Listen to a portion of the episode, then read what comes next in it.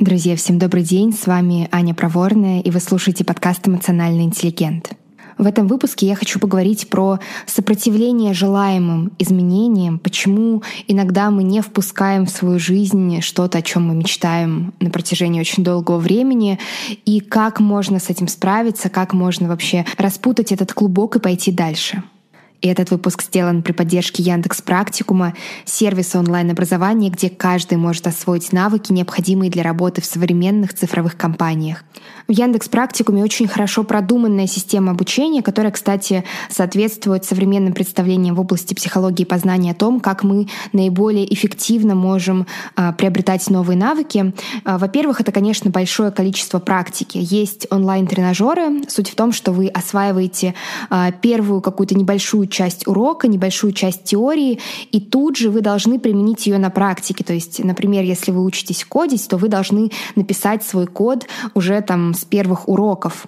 И, во-вторых, есть самостоятельные проекты. Для того, чтобы получить диплом, недостаточно просто смотреть лекции, сидеть и думать о том, как все будет классно после получения диплома. Необходимо сделать свой собственный проект. Это будет реальный продукт, который поможет вам в целом посмотреть свой прогресс, протяжении вашего обучения, но также может являться каким-то хорошим подспорьем для э, нахождения в дальнейшем работы, например. И в-третьих, если вам что-то непонятно, если в этом море практики у вас что-то не получается, появляются какие-то вопросы, у вас есть команда наставников, и вы все время можете получать от них поддержку, комментарии, они помогают вам э, справляться с какими-то трудностями, если вы заходите в тупик и не понимаете, как из него выйти.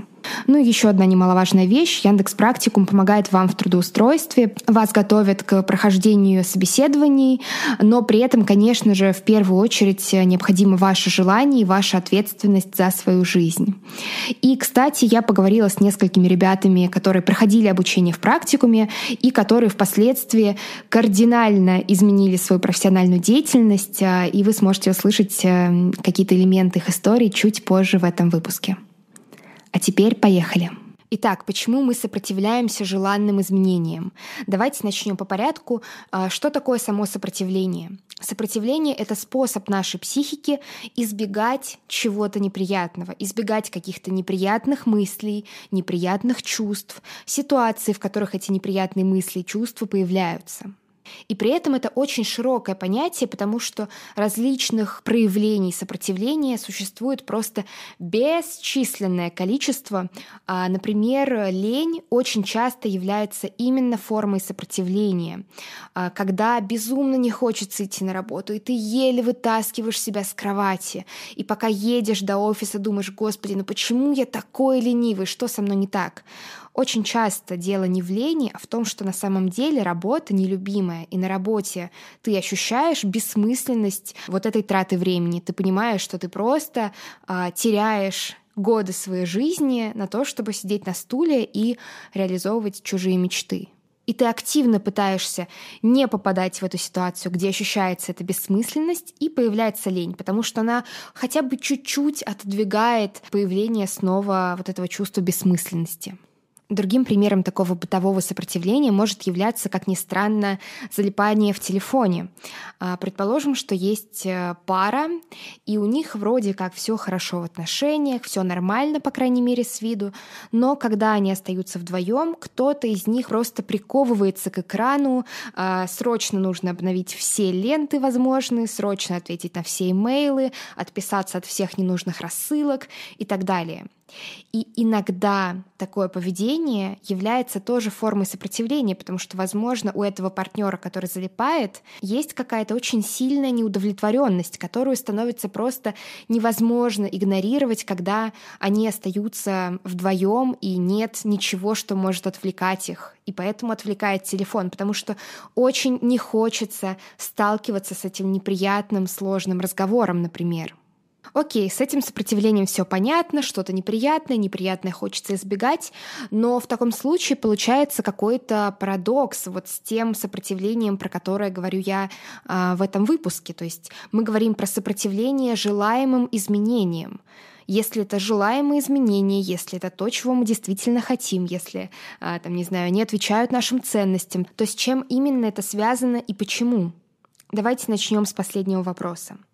Дело в том, что когда мы думаем про какие-то изменения, которые мы хотим совершить в своей жизни, мы, как ни странно, думаем именно про эти изменения. То есть, а, когда у нас есть какая-то мечта сменить работу, не знаю, просто перейти в другую компанию или начать развиваться в какой-то кардинально другой сфере, мы представляем именно это изменение, как мы работаем на новом месте, как мы занимаемся новыми задачами, как мы, а, возможно, создаем какие-то проекты, которые очень сильно отличны от наших актуальных проектов. И важно это представлять, важно действительно примерять, насколько я правда хочу заниматься этим, насколько я правда вижу себя в другой сфере, занимающимся другим делом. Но очень часто мы уделяем внимание именно этому локальному изменению. И мы забываем про очень простой принцип нашей жизни, причем жизни как внутренней, так и внешней. Жизнь — это система. И когда один элемент системы меняется, так или иначе перестраивается вся система. Что я имею в виду? Когда мы думаем про то, что э, у нас будет другая работа, другие задачи, мы не всегда уделяем должное внимание тому, что поменяется вообще большая часть нашей жизни. Э, будет другой круг общения, э, будет другая территориальная локация, будут какие-то другие привычки, другие рутины, появятся другие темы. Эти другие темы будут заполнять э, твою голову. Возможно, эти другие темы перейдут в твой диалог с близкими людьми. То есть отношения с близкими тоже потенциально могут поменяться. Более того, когда ты идешь на другую работу, ты, возможно, подсвечиваешь на этой другой работе какие-то части себя, какие-то стороны себя, которые раньше ты в меньшей степени замечал. И это, соответственно, тоже влечет огромное количество изменений.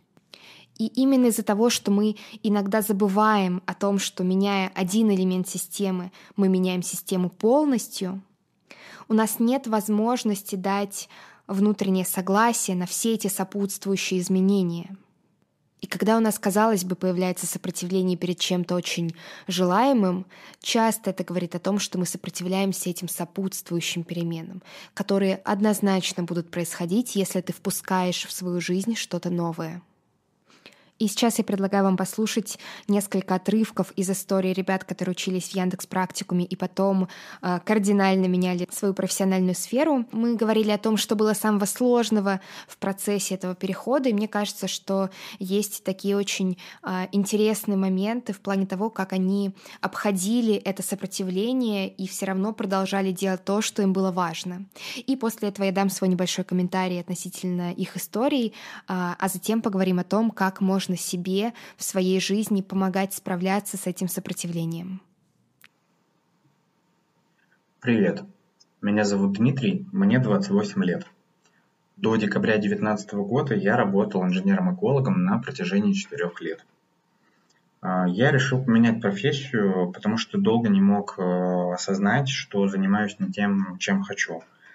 В итоге это привело к критической ситуации, когда я уже просто не мог идти дальше – самым сложным а, было принять то, что я отказываюсь от привычной работы, от э, привычного общения с коллегами, от нормального материального состояния и от того, что теперь все будет сложно и нестабильно. Короче говоря, было сложно принять изменения и перевернуть очередную страницу в своей жизни. Всем привет! Меня зовут Евдокимова Дарья. И э, раньше я работала менеджером по косметике в одной из сетей барбершопов, где было много разных задач, связанных с логистикой, продажами, но я не чувствовала, что хочу заниматься этим долго. Изначально я насмотрелась э, роликов на Ютубе, и мне захотелось попробовать себя в роли продукт-менеджера. Но позже я решила, что стоит начать с чего-то более узкого, ведь никакого опыта в IT-сфере у меня на тот момент не было вообще. Так я пошла учиться аналитике данных на Яндекс практикуме, где меня часто преследовало ощущение, что я самозванец, и мне тут не место. И к середине обучения, правда, это ощущение прошло, но потом вновь вернулось после окончания, когда я начала рассылать резюме и проходить много разных интервью. Казалось, что все мои знания ничто, и нужно гораздо больше и глубже разбираться в предмете. К третьему интервью это ощущение стало слабее, его переборол интерес к самой профессии и желание уже устроиться на новую работу. Конечно, синдром самозванца никуда не уходит, но я считаю, что с ним вполне можно жить. По сути, ребята столкнулись как раз с теми переживаниями, которые чаще всего приводят к сопротивлению, когда ты меняешь профессию. То есть, в первую очередь, это понимание того, что изменится среда внешняя, а, круг коллег, привычная работа, привычная финансовая ситуация, но также произойдут и внутренние изменения, сопутствующие. Например, а, понимание того, что на новом месте ты уже не такой опытный сотрудник, ты, возможно, не знаешь все, у тебя не так много а, понимания, как у людей, которые в этой сфере уже долгое время, и тоже с этим чувством нужно как-то совладать. И сейчас я как раз предлагаю перейти к этому вопросу. Как мне самому сейчас не зайти в этот тупик сопротивления, что можно сделать, а, я бы предложила два этапа. Первый этап постараться смотреть на широкий контекст. Когда вы планируете какие-то изменения, фантазируйте о том, а что, скорее всего, также изменится. Что придет нового в жизни, от чего придется отказаться. Э, часто помогает выписывать вот эти потенциальные изменения, потому что в голове все достаточно сложно держать. И после того, как вы закончите этот список потенциальных изменений, э, вы приступаете к второму этапу. Вы смотрите на каждый пункт, и задаете себе вопрос, готов ли я дать свое внутреннее согласие на то, чтобы, создавая что-то важное в жизни, встречаться еще и с другими изменениями. И после этого вы внимательно слушайте свой ответ. С вами была Аня Проворная. На сегодня это все. В описании этого выпуска вы можете найти ссылку на Яндекс Практикум, если вам хочется узнать больше или даже уже сейчас начать менять свою жизнь. До скорого. thank you